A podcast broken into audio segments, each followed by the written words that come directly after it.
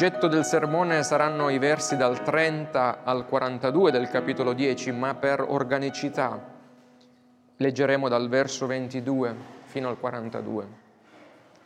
In quel tempo ebbe luogo in Gerusalemme la festa della dedicazione. Era d'inverno e Gesù passeggiava nel Tempio sotto il portico di Salomone. I giudei dunque gli si fecero attorno e gli dissero, fino a quando terrai sospeso l'animo nostro? Sei tu il Cristo? Diccelo apertamente. Gesù rispose loro, ve l'ho detto e non lo credete. Le opere che faccio nel nome del Padre mio sono quelle che testimoniano di me, ma voi non credete, perché non siete delle mie pecore. Le mie pecore ascoltano la mia voce e io le conosco ed esse mi seguono e io do, vi, loro, io do loro la vita eterna e non periranno mai e nessuno le rapirà dalla mia mano. Il Padre mio che me le ha date è più grande di tutti e nessuno può rapirle dalla mano del Padre. Io e il Padre siamo uno. I giudei presero di nuovo delle pietre per rapidarlo. Gesù disse loro, vi ho mostrato molte buone opere da parte del Padre, per quale di queste opere mi lapidate? I giudei gli risposero, non ti lapidiamo per una buona opera, ma per bestemmia, e perché tu che sei uomo ti fai Dio. Gesù rispose loro, non sta scritto nella vostra legge, io ho detto, voi siete dei? Se chiama dei coloro ai quali la parola di Dio è stata diretta, e la scrittura non può essere annullata. A colui che il Padre ha santificato e mandato nel mondo voi dite tu bestemmi perché ho detto sono figlio di Dio? Se non faccio le opere del Padre mio non credetemi, ma se le faccio, anche se non credete a me, credete alle opere, affinché sappiate e riconosciate che il Padre è in me e io sono nel Padre. Essi perciò cercavano nuovamente di arrestarlo, ma egli sfuggì loro dalle mani. Gesù se ne andò di nuovo oltre il Giordano dove Giovanni da principio battezzava e là si trattenne. Molti vennero a lui e dicevano, Giovanni, è vero, non fece nessun segno miracoloso, ma tutto quello che Giovanni disse di quest'uomo era vero. E là molti credettero in lui. Amen. A pregare. Viate a sedervi. Padre glorioso e santo, veniamo in questo momento in particolare chiedendoti la guida, la comprensione del tuo Santo Spirito, lo stesso Spirito che ha ispirato le scritture, che possa ora darci grazia di poterle comprendere più in profondità. Padre, dacci questo questa gioia quest'oggi di accostarci alla tua parola e che la tua parola continui l'opera che ha iniziato in ognuno di noi. Nel nome di Gesù Cristo ti preghiamo. Amen. Amen. Vedete, tutto nella fede cristiana, nel cristianesimo, dipende dalla risposta corretta che diamo alla domanda di Gesù. E voi chi dite che io sia? Fatta in Matteo 16. Se Gesù non è colui che egli ha affermato di essere, la parola eterna fattasi carne nel Messia promesso, e se Gesù non ha fatto quel per cui è stato mandato, cioè dare se stesso sulla croce per i nostri peccati, allora il cristianesimo è una bella truffa e Gesù è uno dei tanti impostori che si sono susseguiti nella storia. Se questo non è vero, se lui non è quello che ha detto di essere e se ciò che ha fatto non è vero, allora invano siamo tutti qui. Ma se Gesù è veramente chi Giovanni proclama che egli sia, allora nessuno di noi che siamo qui e nessuno di quelli che sono là fuori può permettersi il lusso di essere indifferente davanti alla sua affermazione io e il Padre siamo uno. Perché o ci uniamo a coloro che gli hanno creduto e lo hanno seguito, Oppure ci uniamo ai farisei che lo hanno considerato un bestemmiatore e un bugiardo degno di morte. Non ci sono alternative, non ci si sta in mezzo.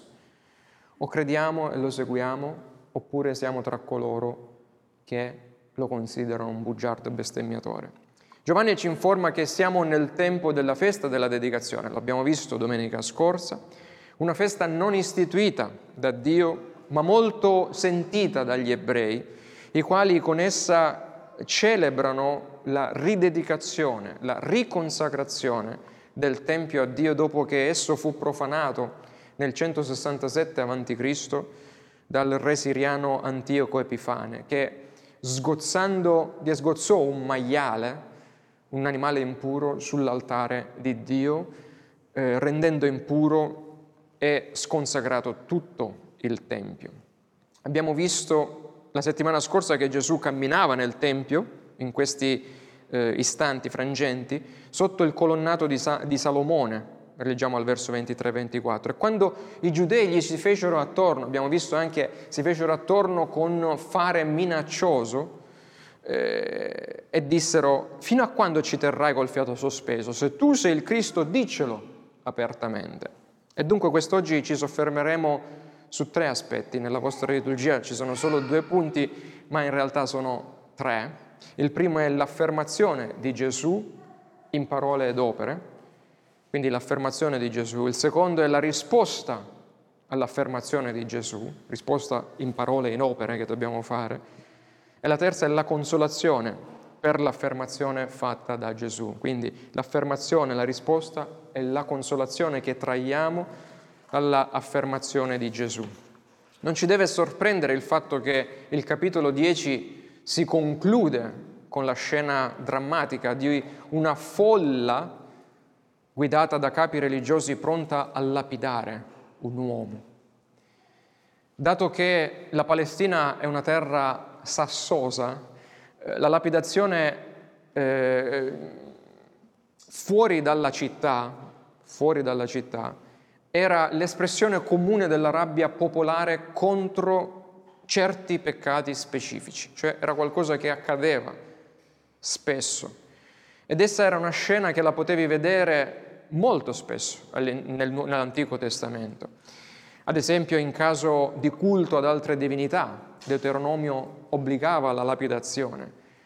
Quando c'era l'incitamento all'idolatria era obbligata la lapidazione. Quando si sacrificavano i bambini al dio Moloch era prevista la lapidazione. Profetizzare eh, nel nome di un altro dio con la D piccola era oggetto di lapidazione. La violazione del sabato comportava la lapidazione, l'adulterio. Addirittura, bambini, la insubordinazione, la mancanza di rispetto ai genitori prevedeva la lapidazione, Deuteronomio 21. Tuttavia, quel che sorprende è il fatto che colui che si voleva lapidare nel Tempio, non fuori dalla città, nel Tempio, non fosse un peccatore qualunque, ma il Dio incarnato che aveva dato la legge al suo popolo. E dunque vediamo il primo punto, Gesù il Messia, che aveva affermato di essere, che afferma di essere Dio, e lo afferma in parole, vediamo, e in opere. Ma cominciamo vedendo le sue parole. Egli ha detto io e il Padre siamo uno al verso 30. I farisei subito intuirono il significato della sua, di questa bomba che aveva lanciato, quando gli ha chiesto dici chi sei. Io e il Padre siamo uno. Un'affermazione verbale così era stata subito capita perché nell'Antico Testamento Yahweh aveva detto, ascolta o Israele, il Signore vostro Dio, il Signore è uno. E lui adesso aveva detto, io e il Padre siamo uno. Ma essere uno in che senso? Cosa significava questa affermazione? Vedete, nell'originale greco, qui ci aiuta, eh, io credo sempre che Dio si sia usato del greco e dell'ebraico perché queste due lingue hanno cose che altre lingue la grammatica, la sintassi, per esempio, non hanno come l'italiano. Vedete, nell'originale greco la parola uno usata qui non è declinata al maschile. In italiano uno può essere declinato o maschile o femminile, ma qui è declinata nel genere neutro, cioè la lingua greca ha un altro genere che è quello neutro, che non è né maschio né femmina. Giovanni vuole precisamente indicare che Gesù e suo padre non sono una persona che oggi si presenta come figlio, non, sta, diciamo, non dice io sono una persona con il padre. No, vuol dire che padre e figlio eternamente esistiti sono essenzialmente una sola cosa. Ecco perché è il genere neutro. Sono uno in essenza, non in persona. Due persone, ma uno in essenza. Vedete, anche le parole sono studiate per darci dei contenuti importanti. Giovanni ci ha già mostrato che Gesù è pienamente Dio e tuttavia è distinto dalla persona del Padre. Ci ha detto in apertura del suo Evangelo, in principio era la parola e la parola era presso Dio e la parola era Dio. Per cui il figlio non avrebbe potuto essere presso Dio se fosse stata la stessa persona del padre, capite no? Se fosse un'unica persona, il figlio e il padre, come poteva dire era con Dio, con il padre. Anche la ripetuta affermazione di Gesù di essere stato inviato dal Padre sulla terra indica la distinzione di due persone. E il fatto stesso che Gesù preghi al Padre indica che lui sta pregando un'altra persona, ma qui sta dicendo noi siamo una stessa cosa, siamo la stessa sostanza divina, siamo io sono Dio come il Padre. Alcuni pensano che qui Gesù si stia riferendo al suo avere un medesimo proposito, una medesima volontà del Padre. Dice siamo uno perché abbiamo la stessa volontà, che è quella di salvare le mie pecore. Anche quello. Ma qui in modo specifico lui sta puntando sul fatto che è della stessa essenza del Padre. Chi sei tu? Io sono Dio. Ecco cosa ha detto a questa folla che appunto poi si è scaldata e ha cercato di eh, lapidarlo, perché chi si identificava come Dio tra gli uomini doveva essere lapidato. Anche se questa affermazione potrebbe non suonare strana alle nostre orecchie, perché noi abbiamo letto al di qua della croce, sappiamo che Lui è Dio, questa era scioccante per coloro che stavano di fronte a Gesù, perché per loro significava che un uomo aveva usato farsi Dio. Vedete, è ironico che eh, sia invece accaduto l'esatto contrario. Cioè non è un uomo che si è fatto Dio, non, non siamo di fronte a un uomo che si è fatto Dio, ma siamo di fronte a Dio che si è fatto uomo, l'eterna seconda persona della Trinità che è divenuto vero Dio vero da Dio vero, che ora si è fatto uomo affinché possa salvare l'umanità decaduta. Gesù, piuttosto che negare l'accusa degli ebrei, procede con difendere le sue pretese di essere vero Dio, lo leggiamo verso 36 al 34, e usa la stessa scrittura, la vostra stessa legge, dice. Non sta scritto nella vostra legge, io ho detto voi siete dei?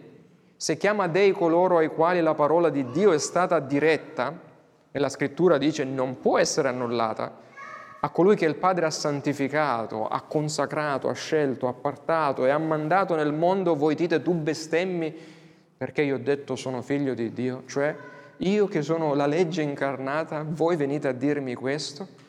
Vedete, cita il Salmo 82, il quale Salmo abbiamo già detto è una condanna ai giudici corrotti di Israele, il loro ruolo sarebbe dovuto essere quello di agire per conto di Dio, di amministrare la giustizia di Dio. E il salmista si riferiva a queste guide, a questi giudici, come a dei dei, lettera minuscola ovviamente, non perché fossero divini nell'essenza, non perché fossero uno con il Padre, ma perché agivano nelle veci di Dio loro, nei loro uffici di giudici. L'argomentazione che Gesù L'argomentazione di Gesù procede in questo modo, cioè il suo ragionamento è questo. Se dei semplici uomini, per il fatto che sono nel loro ufficio di giudici, sono chiamati dei dall'infallibile scrittura, quanto più io che il Padre ha santificato, ha mandato nel mondo nel triplice ufficio di Messia, che abbiamo visto, di profeta, sacerdote e re, devo essere chiamato figlio di Dio senza che sia una bestemmia. Vedete, Gesù non solo ha affermato di essere Dio, ma con quest'altra affermazione al verso 36 fa un'altra rivelazione scioccante, che i suoi astanti non capiscono purtroppo. Dice di essere lui colui che il Padre ha santificato e mandato nel mondo. E la parola santificato qui è importante, perché lui, essendo santificato, significa io, sto, io sono il vero Tempio di Dio, cioè santificato, consacrato dal Padre al quale andare per essere in contatto, per adorare il Dio vivente in vero. Gesù aveva parlato che lui era il Tempio già in Giovanni 2, ma ricordiamoci il momento in cui questa discussione avviene. Cosa c'era? Che festa c'era? C'era la festa della dedicazione, della consacrazione, della riconsacrazione del Tempio di Dio. E Gesù dice, io sono colui che è santificato da Dio ad essere il vero Tempio di Dio. Sapete perché? Perché dal 586 prima di Cristo, quando ci furono gli assiri, i babilonesi che deportarono Israele, pensate, il Tempio fu uh, eh, distrutto e Dio lasciò il Tempio e non tornò mai nel Tempio. Quindi loro cercavano di consacrare solo una struttura vuota a Dio, ma lui dice eccomi, io sono il Tempio vivente consacrato da Dio. Cioè indirettamente Gesù stava adempiendo anche questa festa non, tra virgolette, biblica. Dice, vedete che io sono il Tempio che voi state cercando di distruggere e di eh, lapidare. Ma non solo, lui non era solo il Tempio, lui era l'offerta perfetta, era il sommo sacerdote perfetto, venuto ad offrire sull'altare perfetto, sulla croce, la sua vita per la nostra salvezza.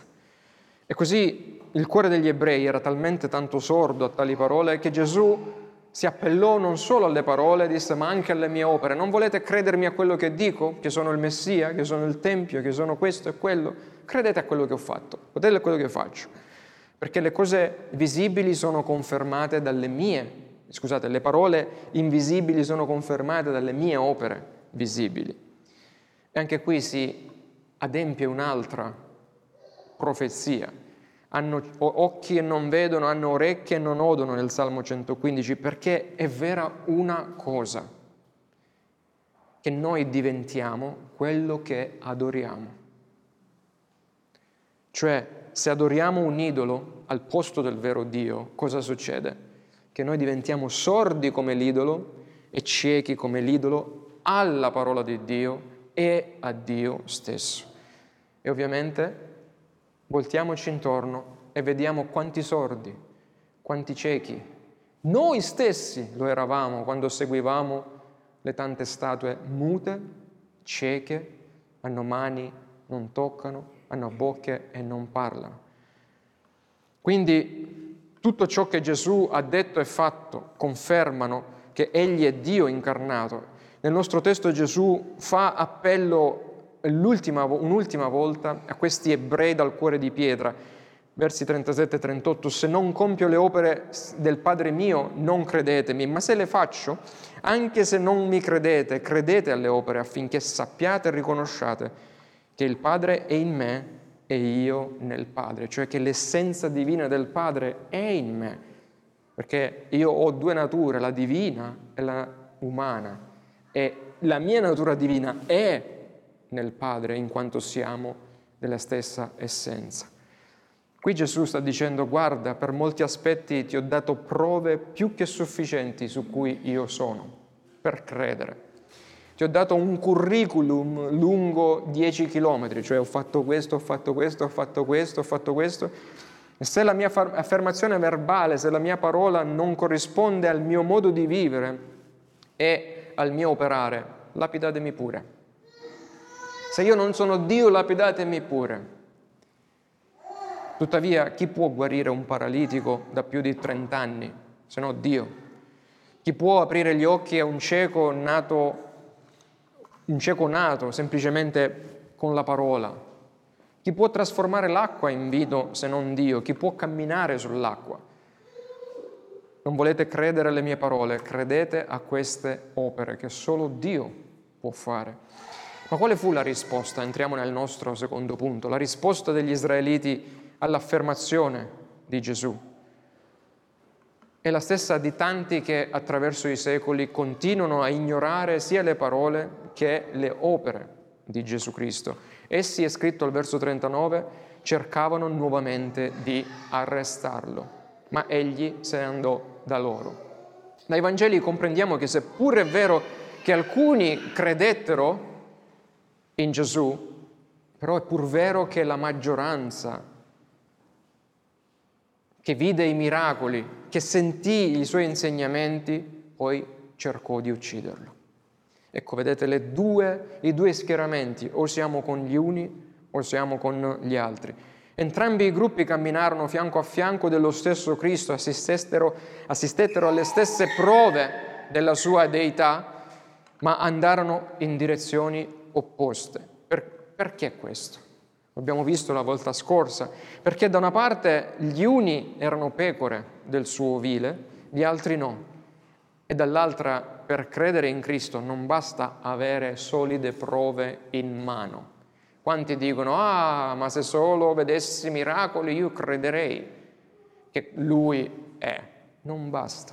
I miracoli non ci portano ad avere quella fede, lo abbiamo visto ma c'è bisogno che qualcosa di sovrano, di, del, operato dal suo spirito, cambi, pieghi, apra il nostro cuore come fu fatto con Lidia, Atti 16, che le fu aperto il cuore e credette.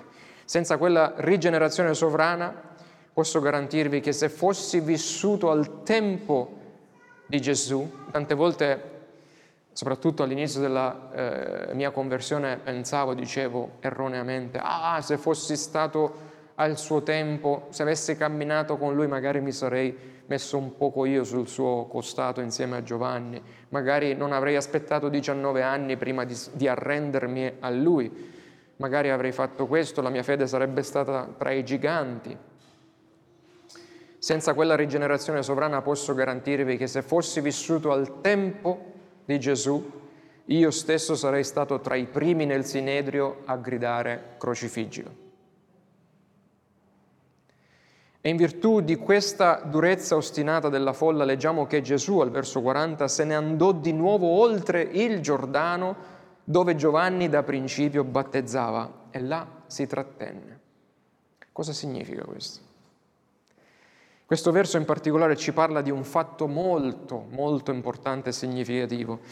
Messa a nudo l'incredulità degli israeliti e il fatto che loro si, sono, si siano costruiti una religione idolatra senza Dio, non c'era Dio nel Tempio, Gesù abbandona Israele, lascia Israele, così come abbandona a se stessi tutti coloro che rispondono con indifferenza o non rispondono proprio alla sua affermazione di essere Dio.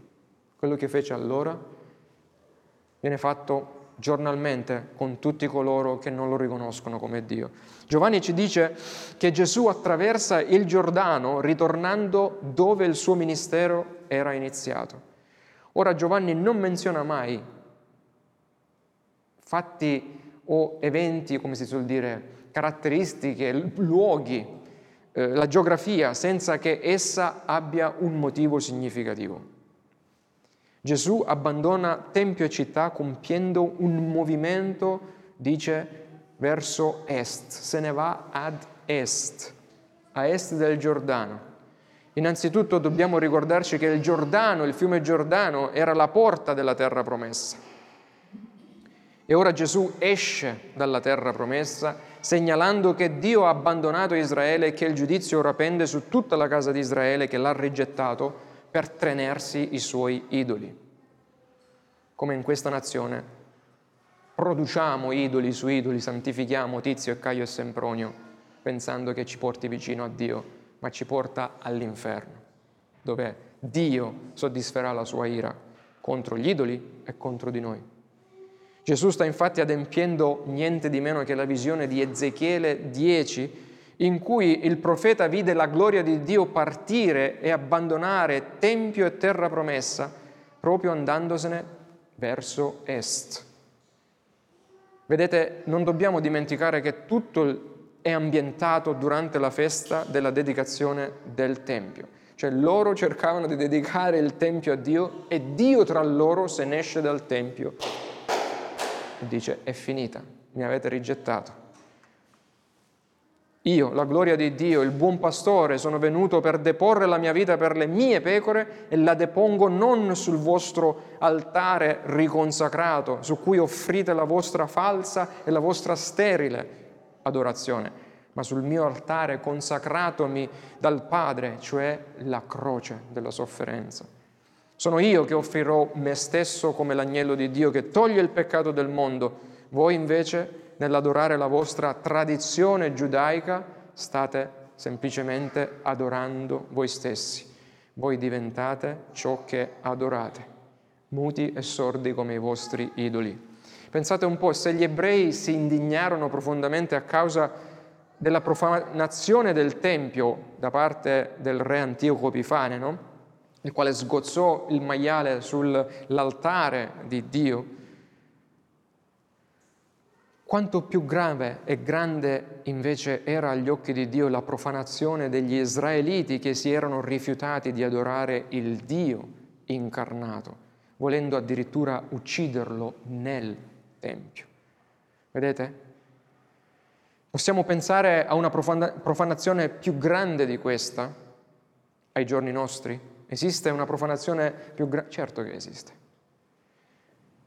Una profanazione altrettanto grave e la si verifica ogni qualvolta noi peccatori, anziché adorare il Dio incarnato, consacriamo l'altare del nostro cuore a un altro Dio, a un altro idolo di gesso, di cartapesta, ad una religione morta in cui sia a parole che in opere il Dio vivente e vero non c'è.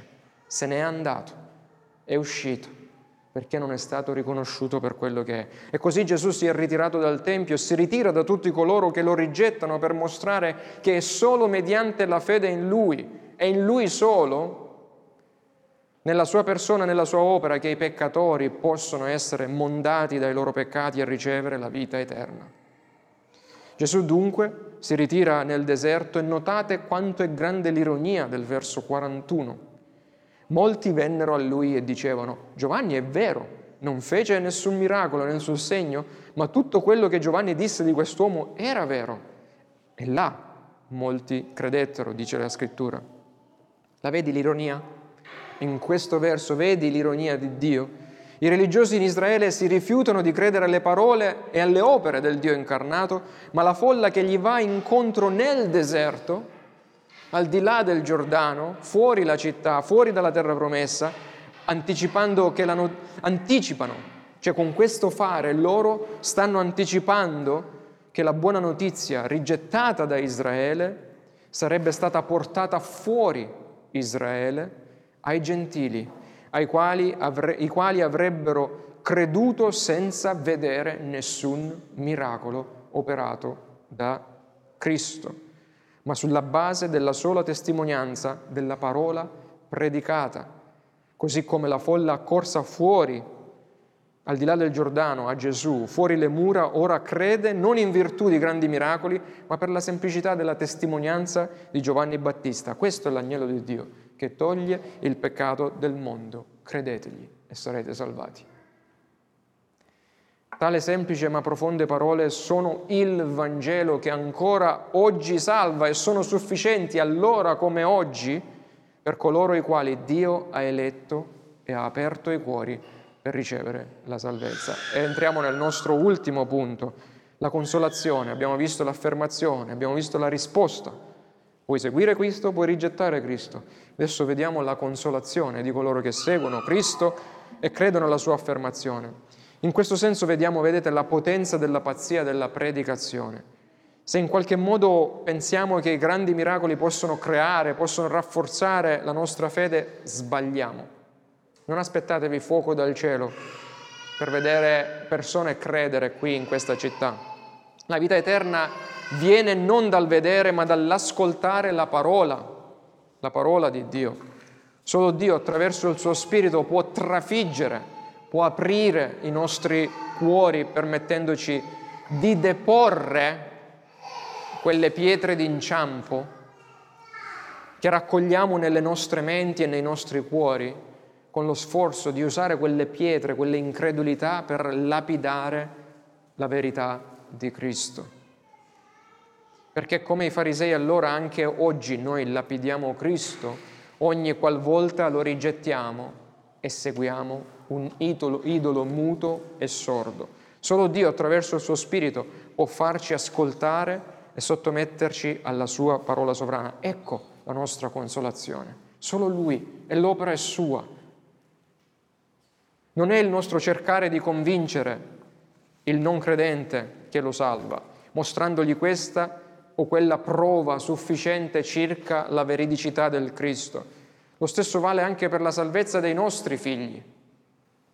Non esiste un metodo per allevare dei figli credenti, per farli diventare credenti.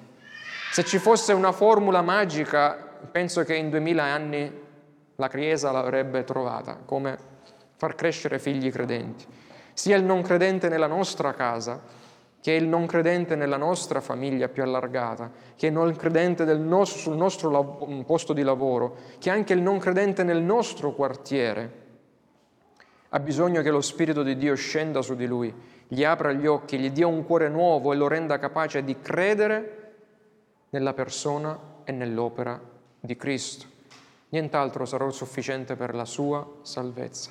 E questa è una consolazione per me e per te, perché non dipende da me, ma da Lui.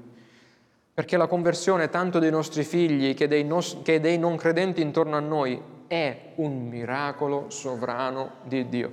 A volte mi si chiede, credi nei miracoli? Io credo nel miracolo della salvezza, che ancora accade, grazie a Dio, tra di noi. Questo è quello che ci ribadisce questo testo odierno, che la nostra risposta di fede all'affermazione salvifica di Cristo è l'evidenza dell'opera redentrice dello Spirito di Dio in noi. Cioè, quando un'anima riceve Cristo come Salvatore, personale Salvatore, è perché lo Spirito ha già operato in lui. Per questo, carissimi, quando presentiamo la nostra persona, quando presentiamo la persona, quando evangelizziamo presentando chi Cristo è, ciò che Cristo ha fatto, dobbiamo anche sostenerla con la nostra preghiera, perché sappiamo che quella parola sarà vana e può essere o a condanna oppure a salvezza di coloro a cui abbiamo parlato e preghiamo che possa essere a salvezza, che possa essere tra gli eletti di, di Dio e che possa Dio cambiare i loro cuori affinché possano essi diventare suoi figli e unirsi al suo popolo per celebrarlo. E questa è la nostra beata consolazione e speranza. Che tragedia sarebbe se la salvezza dipendesse dalla nostra bravura di predicare o di convincere il peccatore del proprio peccato o dalla capacità del peccatore di sostituirsi il suo cuore, idolatra con un cuore d'amore verso Dio. Questa sarebbe una tragedia per noi, se tutto spettasse, se la conversione spettasse a noi. Vedete, il grande mandato non ci chiede a noi credenti di fare miracoli, non dobbiamo camminare sulle acque o trasformare l'acqua in vino per vedere la Chiesa crescere. Ci chiede solo di parlare, di predicare Cristo. Ci chiede solo di parlare della persona e dell'opera di Cristo e di fare suoi discepoli. Chi chiede di fare quel che fece, ci chiede di fare quel che fece Giovanni Battista, di avvertire i peccatori del giudizio di Dio sul loro peccato e di mostrare alle persone il loro bisogno di essere indirizzate solamente a Cristo, all'agnello di Dio che toglie il peccato del mondo perché avendo sentito parlare di Gesù, leggiamo al verso 42, la gente andò a vederlo di persona, dopo aver sentito di lui, andò a vederlo di persona e quando lo incontrarono dissero Giovanni è vero, non fece nessun segno, ma tutto quello che Giovanni disse di quest'uomo era vero e molti credettero in lui. Parliamo dunque di Gesù, a tempo e fuori di tempo, a questo mondo e accompagniamo la nostra testimonianza circa il Cristo con la nostra testimonianza, la coerenza di una vita vissuta da credenti in Cristo, affinché la gente lo cerchi e lo sperimenti in prima persona. E quando i loro cuori saranno stati preparati dalla grazia salvifica, aperti per comprendere il proprio bisogno del perdono che Dio ancora oggi, grazie a Dio, gli offre, le persone elette, cambiate e cadute ai piedi di Cristo potranno dire ricordo quel che il tale o la tale mi hanno detto di Gesù. E quando ho incontrato il Redentore ho scoperto che era tutto vero quello che mi è stato detto. Vogliamo pregare. Padre, grazie ancora per il privilegio che abbiamo di riflettere circa l'affermazione potente, gloriosa, maestosa fatta dal nostro Signore, ma anche riflettere sulla risposta che l'umanità può dare. Considerarlo un bestemmiatore o considerarlo un redentore. Padre, grazie ancora per la consolazione che abbiamo, che l'opera della salvezza non pesa, non grava sulle nostre spalle, ma è tua ed è sovrana. E, crediamo, e chiediamo in questo momento, intercediamo per i nostri cari, per le nostre famiglie, i nostri figli,